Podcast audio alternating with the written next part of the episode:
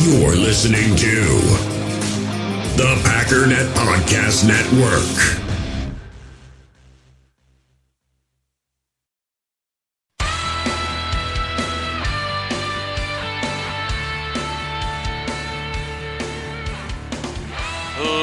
Ladies and gentlemen, welcome once again to the Packernet Podcast. I am your host and resident panelist, as always, Ryan Schlipp. Check us out online, packernet.com. Find me on Twitter, pack underscore daddy. So I don't know about you. This is the first day I woke up and I'm just feeling pretty good. I know I'm on like a different trajectory. I had, you know, the issues that I've had personally. Some people are probably still in the throes of issues, but I'm I'm I'm just feeling great today. Probably because I slept in for the first time in a month, which at first was depressing because I thought it was Sunday because I took the day off yesterday. So I'm thinking I got to really scramble to get this stuff done. And, you know, I was like, wait a minute, it's, I have nothing to do today. It's Saturday. I'm on my second gigantic mug of uh, chilled, I'll call it. Not quite lukewarm, it's colder than that. There's a chill to it. It's chilled instant coffee. What a great day today is. And if you're not quite there yet, just just remember you're probably just lagging a couple days behind me. So give it about three more days. You're just gonna pop out of bed and say, "Wow, what a great day it is today." Hang in there. So um, today obviously is going to be get out of my face PFF day. Sorry, it's bugs. It's it's no big deal. It's you know they should be dying soon because winter's coming. But there was a flash of 70 degrees, and then like you know the rogue fly comes in your house decides to pester you while you're doing a podcast. He's just living his best life. Which, to be fair, what else does he have to do? Eat garbage and die in a corner of my house somewhere, I guess. Um, but today is PFF day. Uh, we've gone through quite a bit of that already as far as stats and whatnot. I'll give you a couple little tidbits on um, some of the other players, not just in terms of what they did against the 49ers, but kind of where they stack up this year, see if we can kind of glean anything from that. It's mostly grades because we did stats, so if you're not interested in that, then just hang on, we'll move on from that. Because it's Saturday and because there's no Packers game tomorrow, I thought we were in a kind of a unique position here where I'm not pressured to talk about an upcoming matchup. I do want to talk a little bit about some of the games tomorrow, but I also thought it'd be fun to talk about some of the college games coming up from the standpoint of guys to watch that are potential Green Bay Packers in 2021. And I'm probably going to stick with guys that you care about the most. In other words, I'm not going to do deep dives on nonsense. I'm just we're going to look at wide receivers mostly.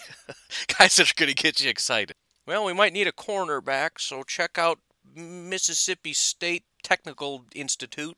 Jimmy Beeman had a good man. I just, you know, you get what I'm saying, right? Got to give the people what they want. And nobody cares about Willie Beeman.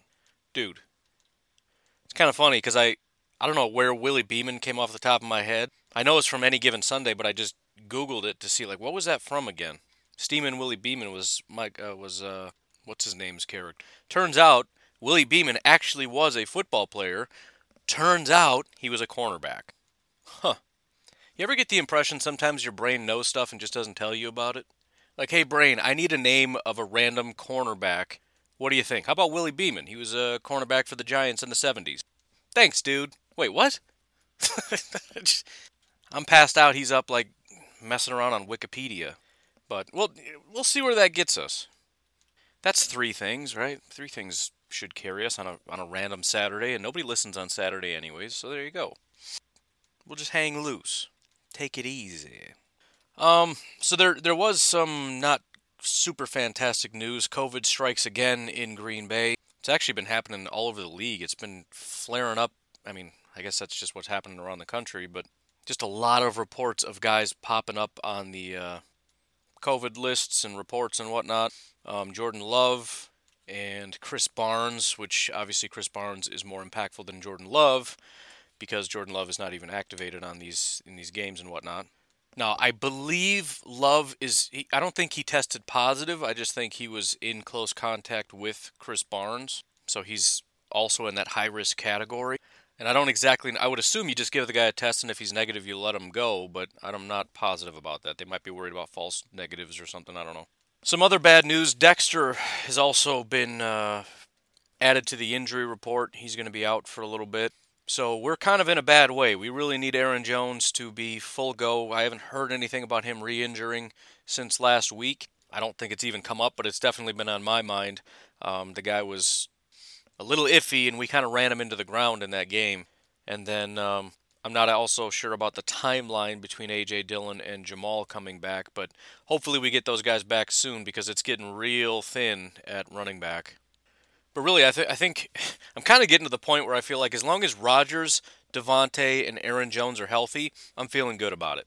Like that trio, and then if Allen Lazard comes back, that quartet right there is like, I, we're fine. As long as the offensive line doesn't deteriorate to too big of a, of a degree, I think we're fine. And really, I shouldn't even say it because I know offensive line is important. In fact, I tend to be more pro offensive line than most, especially when it comes to the draft, because everybody hates drafting offensive linemen, and I, I love doing it because there's nothing better than a dominant offensive line. I just think back to the Cowboys, like what, four years ago or whatever, when they had the best offensive line, like in the history of the universe, and they just annihilate. I mean, what are you going to do? You can't get to the quarterback. They just bulldoze you out of the way with a running back, obviously, behind them. I mean, a talented one. And it's just like, you can't stop this offense because largely of the offensive line. I just I love an offensive line, but at the same time, you think about it like, well, how are we going to survive if we don't also have this dom- dominant offensive line? Nobody seems to mind um, Seattle and Minnesota, which is such a weird thing to me. You just every time you look at Seattle, it's like, dude, you're just going to kill that team. They're not going to be able to run. You're going to get to the quarterback easily, and you just can't. it's like, well, I, I mean, I okay, so that's a bad example because you can scramble, kind of, although they still run the ball I mean, not horribly. And it's not like Russell's under duress every snap. And also Kirk Cousins. I mean, that again, scary offense. How? The I don't I don't know. My perception of what happens when your offensive line deteriorate and the reality of what happens based on what we know from teams that have rough offensive lines, they don't exactly sync up, but obviously it's going to result in a couple sacks that you don't want to happen, but it's not like you're never going to be able to play ever again. Clearly. And that's where the complication comes in with David Bakhtiari as well. On one hand, no chance you let that guy go because, I mean, what are the odds of finding another David Bakhtiari even if you draft in the first round? Should I go through the list of recent first round draft picks and how much they suck? I'd rather not, but if you're curious, I'd be happy to do it. Again, we got to remember just because you put that energy into the first round pick doesn't mean anything because most first round picks are bad football players, as are second, third, fourth, fifth, sixth, seventh round, and undrafted free agents. Most of them are really bad at football. So it's not a matter of let's just get rid of them and grab another guy. I don't know. I, I guess I'm just thinking out loud at this point because I'm confused. Usually it's not this hard. I feel like I have a pretty solid idea of what I want to do, but it's. I think it's because the my gut is telling me everything that my brain is against. Brain says never, ever, ever, under any circumstances, pay a running back. But then I watch football games and think, you know, when Bakhtiari's in and Aaron Jones is out, we're not very good. When Bakhtiari's out and Aaron Jones is in, we're pretty good. So, do we pay the running back 11 million or do we give Bakhtiari 22 million? Just thinking out loud here. Anyways, a couple things. Um, first of all, I posed a question. I don't know if you guys get up. I think you do get updates or whatever. Um, in Patreon, for those of you who are in the uh, $10 a month tier or above, um, Mr. Coach Hahn was asking some general guidance as far as the Tuesday Zoom meeting, what you guys want him to cover. So I put the question up. Please leave some comments and thoughts if you can uh, if you're planning on being there, what would you like him to cover? Again, that's going to be on Tuesday, I think around 5 or 6 o'clock, depending on your time zone or whatever. But you'll be able to go in there, uh, check those things out, ask some questions. It's going to be a lot of fun. He's pretty jacked up about it. So I'm hoping you guys can make it. There's there's quite a few of you, so I'm hoping at least several of you can make it. And again, I'll drop that Zoom link for you. Um, I don't know, Tuesday sometime if you're interested in joining in that, you can uh, check that out, patreon.com forward slash pack underscore daddy. If you're not interested in joining at that level, that's fine. You can join for as little as a dollar a month, not for Zoom, but, you know, to support the show and whatnot. Um, I'm still working on the transcribing thing. It is a lot of work. It's kind of a pain, but uh, we're getting there. Actually found a uh, way to do just a free blog that has, uh, I can offer subscriptions or whatever. So I'm going to try that and see if it works. It's kind of clunky, but making progress. Anyways, why don't we take a break and then we'll uh, look at all the goodies that I had mentioned. Let's start off with the one and only Iron Jock. IRONJOCK.com is where you can learn more about them. They were developed with one goal in mind to build the most advanced line of performance wear ever created, no matter what the cost, and I'm sure it cost quite a bit. The result has been a unique collection of apparel built from techn- technologically advanced superfibers. Yes, I'm reading this, but I always skip it, and I feel like it's important rather than my random rambling to actually tell you about the company. They were built from technologically advanced superfibers, which are backed by groundbreaking science, and a guarantee that if for any reason you don't love it, send it back, no questions asked. Guys, if I got you this for free, please don't send it back. But if you check out their website, ironjock.com, you can see their line of polo shirts, vests, workout shirts, sweatshirts, shorts, socks, and underwear, running jackets, hoodies, and pants, all of which are infused with their silver ion, which kills 99.9% of bacteria and fungus, making it stink free, as well as wicking and fast drying, breathable, and anti static and their Enduratech Plus fabric, which can be found in their long pants, shorts, hoodies, and running jackets, are also water repellent. So check them out, ironjock.com, for a closer look at their unique collection of apparel featuring silver ion technology. Follow them on Facebook or on Twitter at ironjock. And don't forget about my friends over at mybookie.ag, where they got odds boosts, lightning deals, and free bets all season long. They've got thousands of game lines, unique prop bets, contests every single week pretty much anything that you want to put money on, they'll take that action. They also boast a fully fledged casino platform, which gives you access to all the casino, uh, the, the classic tables, the slots, the card games. Biggest difference being at MyBookie, the doors never close.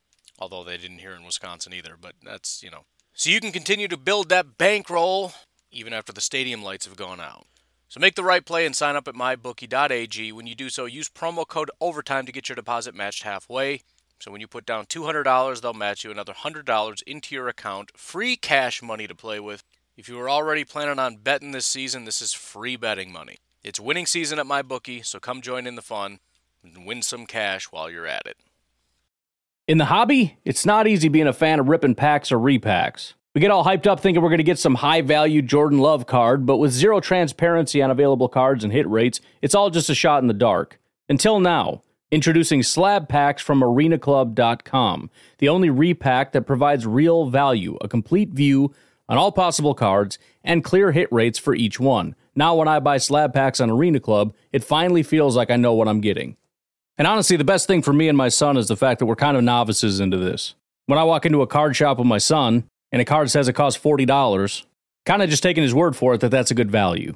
So I appreciate the transparency on grading, as well as just getting excited about seeing what you could potentially get. Right now, you can get 10% off your first purchase by going to arenaclub.com slash packdaddy. Wow, that's crazy offer. 10% off a $400 slab pack. That's 40 bucks right there. Anyways, that's arenaclub.com slash packdaddy for 10% off your first purchase. All right, so let's start off with these PFF grades. Um, some of this you've probably already heard. There were three elite players on uh, the Green Bay Packers. Davante Adams was the highest with a 92.7 overall, which again is hilarious because it wasn't that long ago against Seattle when we looked at it and said this was his highest game ever. The guy just keeps getting better. He broke that with like a 93 something, which became his highest game ever, and then he gets another 92.7 game. It's like this is just becoming a regular occurrence where he is just elite all the time. He doesn't stop. It also was brought up, and again, you know, take the PFF grades for what you want, but the, the question was brought up, or not even a question, it was a statement that Davante is better than Jordy ever was, which, you know, somewhat of an unfair thing. But just to, to put in perspective how PFF views this, if they were to weigh in on the debate, the highest grade they ever gave Jordy Nelson was in 2014, an 86.9 overall grade. Uh, Davante's been higher than that the last three years in a row. 87.8, 88.0, and this year so far a 91.9 overall grade. Pretty wild. Aaron Rodgers had his 91.8 overall grade this year. That is his third game with an elite grade. He had two uh, against Detroit was basically elite. It was an 89.4. He also had an 86.7 against New Orleans. He had kind of a three-game rough patch, which by rough patch I mean none of them were in the 90s. He did have that game against Tampa where he graded out in the 40s, which obviously hurts him because if it wasn't for that, he'd probably be number one, but that's going to kind of drag him down a little bit. Followed that up with Houston with a 70. Minnesota, he got an 80, and now he's back to a 91. So I'm hoping he's just kind of back in the groove here. That bye week just kind of threw him off, and now he's he's he's back after it, man. But so far this year, he has a 93.8 overall grade. His highest grade in 2014, 93.4. So he edged that back out. He's back up to being his best year ever. So right now, Aaron Rodgers and Davante are having their best years ever and are both grading out as elite. Are both, right now, Aaron Rodgers is the second highest graded quarterback in football. And the only reason he's not clearly the number one is because Russell Wilson's having a freakishly once in a career year the same time Aaron Rodgers is. Davante also is now having the best year um, of his career and is also the number one highest graded wide receiver in football right now. So, fantastic. And another reason to be not only optimistic, but find a reason to be happy about this team. Because there's going to come a time when we don't have an elite quarterback and, and an elite wide receiver, and it could be as early as next year if Aaron Rodgers just isn't quite this good, which why would you expect him to be? Nobody's ever this good. Even Aaron Rodgers, when he is this good, isn't this good next year, right? The 93.4 in 2014. The next year he was graded at a 75. I mean, that was the worst year of his career, but still, I just, you know, and no, that's not the year he was hurt. That was 2017. 2015 was just a bad year. The year he started dating Olivia Munn. I'm just saying, that was the Olivia Munn year. Then they broke up and it was a 91.4, you know, no big deal. Um, the third elite player, shockingly and very excitingly, is Mr. Kingsley Keke. And when I had told somebody that, uh, they said, "Well, yeah, clearly the the running game was different." Actually, the biggest reason he was graded as elite, he had an 86.6 overall pass rush grade. So, kind of interesting because he didn't have that big of an impact in terms of pressures. But it was kind of like I talked about yesterday, I think, where I said it seemed like a lot of guys were doing a good job just getting a lot of push up front, but not quite getting to the quarterback. That must have been Kingsley in a nutshell. Just winning you know, ESPN tracks the win rate, beating the guy in front of you. That's goal number one. Number two is get to the quarterback. So he must have just been dominating the guy in front of him. And again, this is huge for Kingsley because the weird anomaly about Kingsley Keke is he's built like a defensive tackle that you expect to be a good pass rusher. He's kind of a smaller, leaner type of guy as far as defensive tackles go, but he's always been much better against the run, and he actually was the highest graded run defender on the entire defense. It was only a 70.9 overall, but still, everybody else graded out pretty terribly. But um, the fact that he maintains that level of being one of our better run defenders but is also breaking out recently as a pass rusher, which, as I mentioned before, goes all the way back to college. He was a much better run defender than he was a pass rusher back in college. But, um, I mean, he, he had a bad week last week, although he didn't play very much. He only had 16 snaps against Minnesota, but it was a bad week. But he's been, right now, he has a 78.3 overall grade, which is fantastic. I think he's the 14th highest graded defensive tackle in all of football right now. Which, again, we keep saying we need a better defensive tackle. They're grading out fine. The, I think the bigger problem is everything when it comes to defense is about the weakest link, and there's always a weak link somewhere, and that's causing problems, right? Whether it's Preston can't hold the edge, or Za'Darius can't hold the edge, or Rashan can't hold the edge, or one of the defensive tackles is just getting blown completely out of the water, or a linebacker isn't doing his job, or Darnell Savage isn't coming up and filling the gap, or whatever it is. If you watched Coach Hahn's video kind of defending Mike Pettine, there was a lot of that, right? Your job is to do this. He didn't do his job. Therefore, what should have been like a, a, a stop for zero or a one yard gain becomes like an eight yard gain, and there's no reason for that.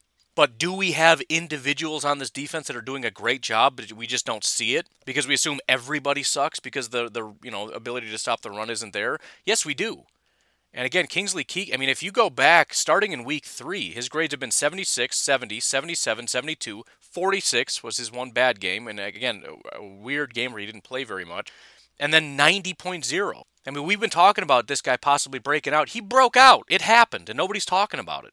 Again, for for obvious reasons, nobody sees it, nobody cares, because and, and also because he's not generally making the plays. He hasn't made a lot of tackles to stop the run. He hasn't sacked the quarterback a ton. He does have 11 pressures, which is actually quite low considering 151 attempts, but um, he actually has been grading out pretty poorly as a pass rusher, aside from this past week. But again, that's the biggest missing piece for him. He's always been pretty steady as a as a run defender. But uh, if he adds that pass rush piece and adds in a little bit more consistency, I mean, he's right there on the verge of, of breaking out as a really solid defensive tackle. And not a moment too soon, because again, when you look forward to the draft, the question is what do we need the most?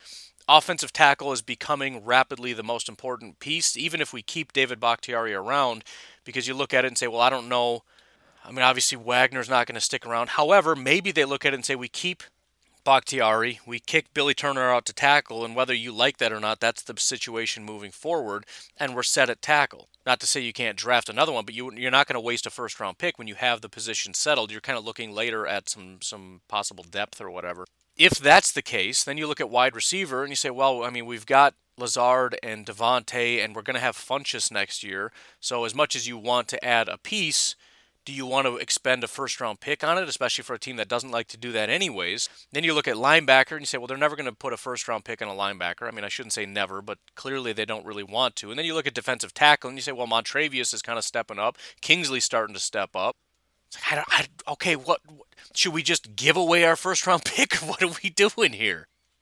I think any of these things would be good options, but at the same time, it really just depends. There's a lot of there's just so many question marks right now.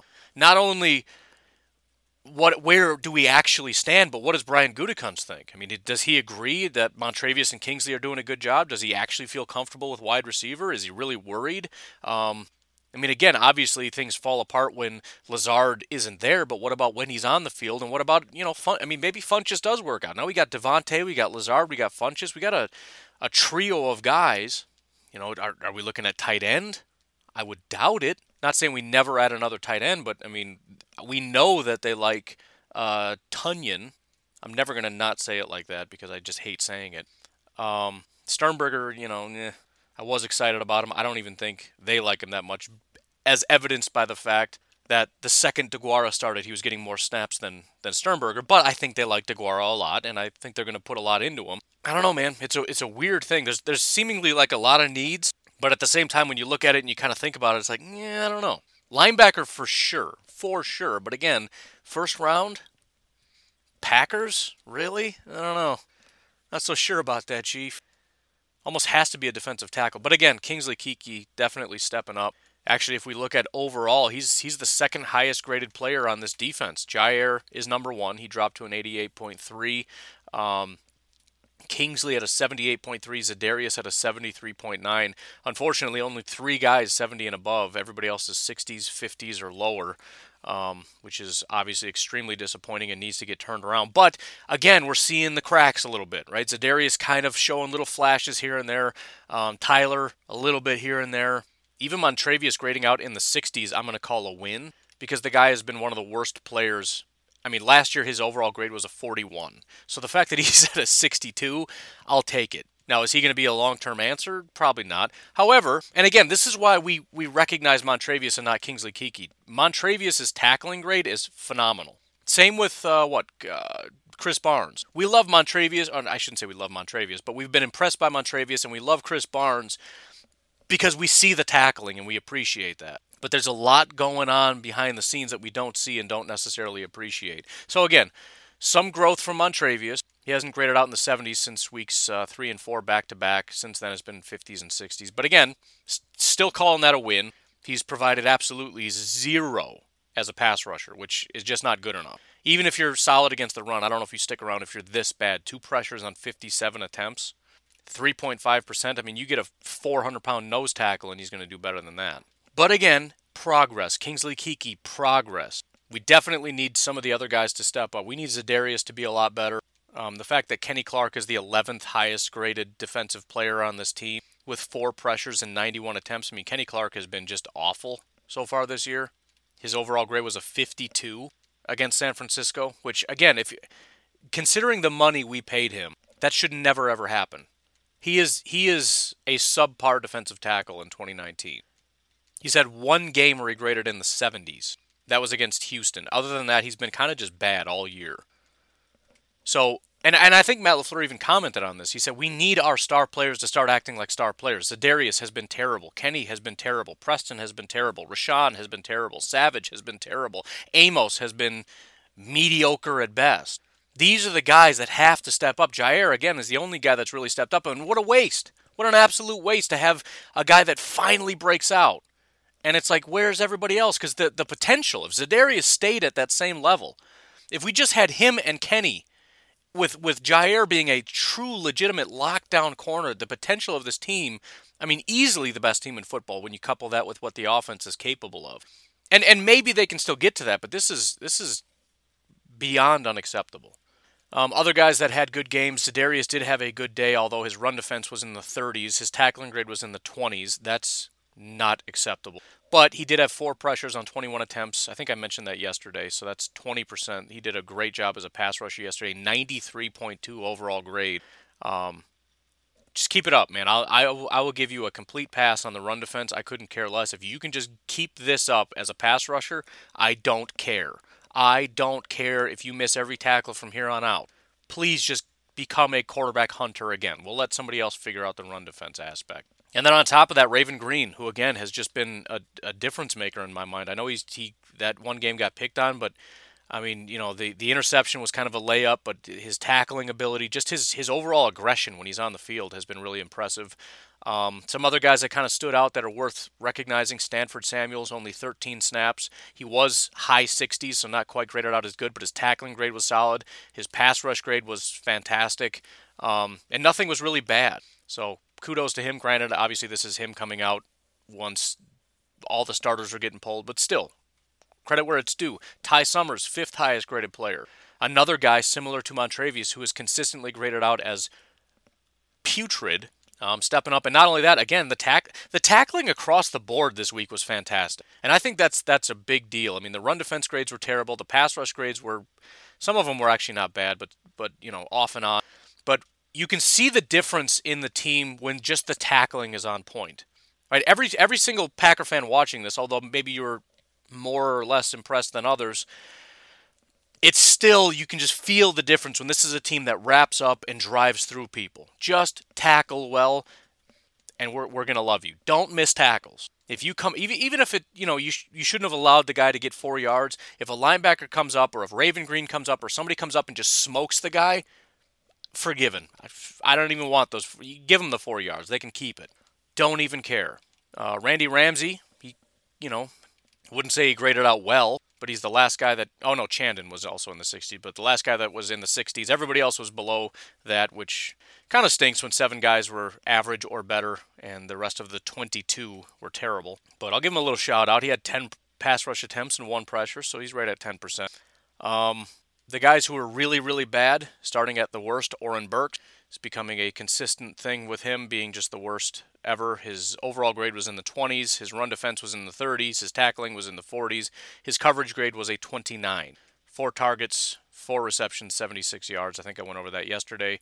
Uh, Ka'dar Hollman, I was somewhat impressed with, but PFF was not. Um, his tackling grade was great, but his coverage grade was horrific.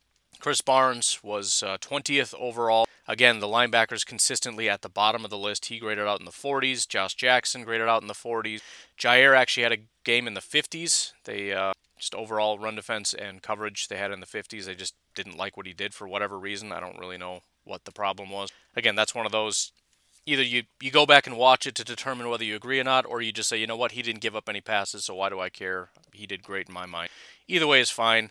Everybody else just 50s, you know. Uh, Jonathan Garvin, Kenny Clark, Henry Black, Dean Lowry, Tyler Lancaster, Rashan Gary, Montravius, Darnell, Amos, and Preston, all below average. So, I mean, th- this is this is a problem, and it has to be better. And if I'm Mike Pettine, and, and again, if I agree with um, with with what Coach Hahn said, and there's no reason not to. PFF seems to agree as well.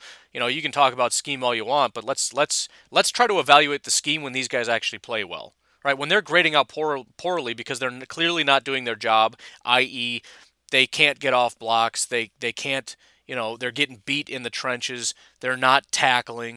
I mean, if if if guys start playing well and we're still losing, okay, Mike Pettine's head is on the chopping block. But when everybody here is grading out poorly, with the exception of like two or three guys, it's hard to say Mike Pettine's doing a bad job schematically. Now you can, you know, crucify him if you want for uh, maybe not putting guys in the right position to succeed. But even that's kind of tricky when you look at it and say, really, why is he responsible for Kenny Clark not doing his job? What is Kenny Clark doing differently than he was doing before when he was good? What about Za'Darius and Preston and all these guys who were good last year that are not good this year? Did the scheme change or what? Um, anyways, offensive grades, several other guys did quite well. Billy Turner, outside of Davante and uh, Adams, I mentioned, were elite. Billy Turner was in the 80s. Corey Linsley also in the 80s. Tyler Ervin graded out extremely well, which is great. Uh, more so as a receiver than a runner, but, you know, I'll take it. Um, Elgton Jenkins graded out well. Great to see. He's been real off and on, and usually when he does well, it's one aspect he does really well, one he does really poorly. He graded out in the 70s as, as both a pass blocker and a run blocker. So I'm going to put him in the category of guys who have elite potential, but just really inconsistent. Again, this is from PFF's standpoint. I have not gone and watched every single one of his snaps. Now, I'll, I'll add in 100% because I've done it in the past where I've actually graded out the players and done my own grades. Takes way too much time. Let me just remind all of you, I will be doing that again if I can ever do this full time. And I actually really look forward to that. Not that I actually know, but it's good for me to actually watch and, and to be able to give my full opinion on how guys are playing as opposed to just telling you what these guys are saying about them. Um, Rick Wagner was close. Lots of 60s. Um, guys who did not grade out very well. Uh, John Lovett down at the bottom. John Runyan did not grade out well, which makes me sad because I like him. His pass blocking grade was a 23, so that's brutal. Uh, Malik Taylor did actually not grade out very well in any category, which is also surprising, but it is a thing. Darrius Shepherd, Jace Sternberger, not surprising. No offense, but I mean, let's call it what it is. Lucas Patrick, a pass blocking grade also in the 20s, which is surprising considering there was no pressure all day. Um, Equanimeous graded out poorly. Yosh Nijman came off for four snaps, apparently was not very impressive. And finally, shockingly, Aaron Jones graded out in the 50s. He had a 23 overall pass blocking grade, a 58 running grade. They had no they were not impressed with his running ability. This is this is by the way the moment where everybody says I'm never listening to you do PFF again because how dare you slander Aaron Jones? I get it. It is what it is. But um, you know, every once in a while those pop up. You know, I don't know. I you know, I don't know how they do what they do. Again, go back and watch it yourself and come to your own conclusions and just be happy with your own conclusions. Otherwise, just do what I'm doing and take their conclusions. And then just shrugging and saying, I don't care because I love Aaron Jones and what he brings to this offense. Apparently, he could have done better. Sweet. Great. Look forward to seeing that next week when he destroys the Jaguars' defense. All right, let's take a peek at. Um, I guess there's a couple ways we can do this. I do have a big board that I keep. It's um, at this point it's just my own personal big board. I don't really publish it anywhere. I used to, but it just it didn't really get a lot of traction. But basically, what I do for those that don't know is there's a billion different big boards out there, right? There's the Draft Network and Tankathon and blah blah blah, Great Blue North. I take all those and then I aggregate them into one board, right? Just average them out. So if Trevor Lawrence is number one on everybody's board. You average that, and it's he's number one overall. And that's how I come out with my board. So we can look at that to kind of give a general overview of the, the top prospective prospects, but a lot of these guys have already declared. So there's also what PFF says about some of these guys, which means that they're lesser known. Although some of you pretty much all these guys are lesser known, so I don't know exactly the right way to do this. But we'll look at the games coming up. First of all, at wide receiver, probably not overly surprising, although it is a little bit because PFF usually has a lot of obscure people uh, at the top of their lists. For example, uh, Jaquarii Roberson out of Wake. They must just be better than everybody else in their respective conference or whatever they're in because they're the amount of guys that they have that are at the top of every list is crazy. Wake Forest, I'm referring to. But the number one wide receiver right now is Devonte Smith out of Alabama. Devonte, Devonta. I've been calling him Devonta, but I think it's Devonte. I don't know. It's part of the fun of this season is saying everybody's name wrong. As of right now, I've got him number 12 overall on the big board, meaning pretty much zero chance we're going to get this guy on our team. If you look at potential wide receivers that are kind of in that range where the Packers are going to be. That's kind of a dead zone. Uh, Rondale Moore is 18, meaning he's probably out of range. You got to go all the way down to 35 before you get Chris Olave, 40 at Amon Ra St. Brown. That's Equanimeous' brother. So I guess if you wanted to, uh, and I'm assuming this is actually happening, USC's first game is happening against Arizona State Sun Devils' first game if you wanted to see a potential first round pick wide receiver for the Green Bay Packers, one of the better, more likely scenarios at this particular point in time is Equanimeous' brother, Amon Ra St. Brown. Um, USC is playing the Sun Devils at 11 Central Time uh, today. That would be one guy to keep an eye on. He does play primarily out of the slot. I don't know how exactly that plays for the Packers. Um, I think it's something that they would need at six foot one, nearly 200 pounds. You could kind of call him a big slot. I mean, he's not exactly Allen Lazard, and he doesn't grade out all that well as a run blocker, so he doesn't fit the typical, prototypical Packers Gutekunst LaFleur wide receiver role. But at the end of the day, you know, if what you're looking for is just a good football player, this might be top of the list. Uh, last year, he had 77 receptions on 103 targets for 1,042 yards and six touchdowns. He also does occasionally go in motion, the, the jet motion type stuff. He had seven rushing attempts for 60 yards. He had one of his seven go for 10 plus yards. He actually went for 37 yards. I should find out what that game. See, this is the cool thing about PFF too is I could be putting together some really awesome highlights because I know exactly what game that happened. I can go find it. If you're curious, that was against Colorado. Actually, if you want to see uh, what PFF considered his best game, although he's kind of just he's consistently good, not great, which is maybe what you're into. I don't know, but uh, it was actually against Arizona State last year, who is which is who they're playing this year. Uh, the other guy, Chris Olave for the Ohio State Buckeyes. Um, last year, PFF really liked him, gave him an 85.1 overall grade. If you want to go back and see what they said was his best game, check him out against Northwestern. He didn't play all that much, but that was his highest ga- uh, grade. 6'1", 188. Today, you're going to be able to see him against uh, Rutgers. Chris Olave is a guy that um, it's just occasionally you get these guys that I just don't really get it. I think last year it was uh, what KJ Hill or something like that. Real similar situation. Like I just I don't see what it is. I mean, he gets the yards and everything else. I don't see anything necessarily special about him. But again, he does well. I know I've got several Ohio State fans that listen to the podcast that are just screaming at me right now, but I, you know, whatever. Um, he's a big red zone guy. He only had 849 yards, but he had 12 touchdowns in 2019. So far this year, he's played two games. He's got two touchdowns. Also has over 200 yards in two games, which is pretty impressive, I guess. Uh, 102 yards against Nebraska, 120 yards and two touchdowns against Penn State. So I mean, the guy just absolutely went off. He didn't grade out all that well for whatever reason, probably because he had he's had a fumble in each of these last two games, which is a pretty big problem. Um, he has zero drops but two fumbles, which is pretty crazy. But uh, for six foot one, 188, and as far as I know, he's not a super big speed guy. Um, having 17 yards per reception, he's he's doing quite well um, on the deep balls. So you can you can check both of these guys out again. Uh, presumably these games are happening. Uh, Amon Ra, you can see probably pretty close to the time that you catch this. Um, it's going to be two hours after about right now when I'm recording this. And then tonight at 6:30 Central Time, you got Ohio State. Some other guys that are grading out extremely well that you probably haven't heard much about. Um, Elijah Moore from Ole Miss, 5'9", 185, so definitely not what uh, the Packers are are into all that much but he's having a great season so far. He's had two elite games. He is a slot guy. Again, if the Packers are into it, I would love to get a, a Randall Cobb type of guy. This is this is top of the list. Um, had 10 receptions for 227 yards against Florida in week four.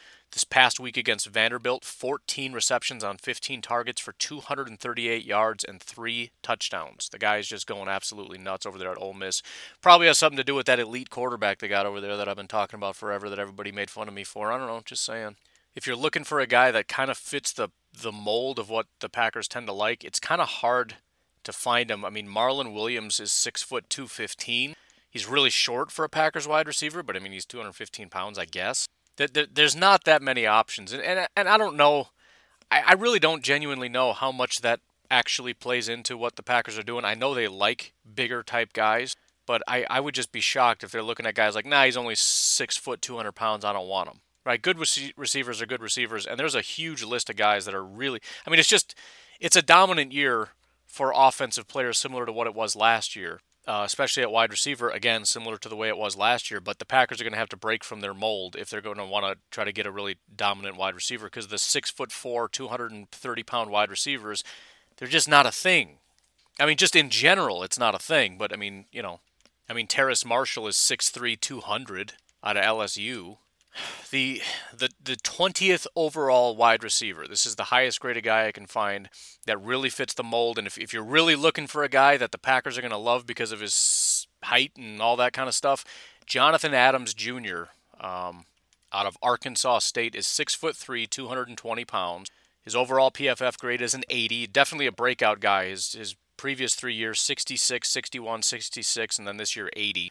Um, he's played weeks one, two, five, six, seven, eight, nine. So in seven games, he has 51 receptions for 732 yards and eight touchdowns, 14.4 yards per reception.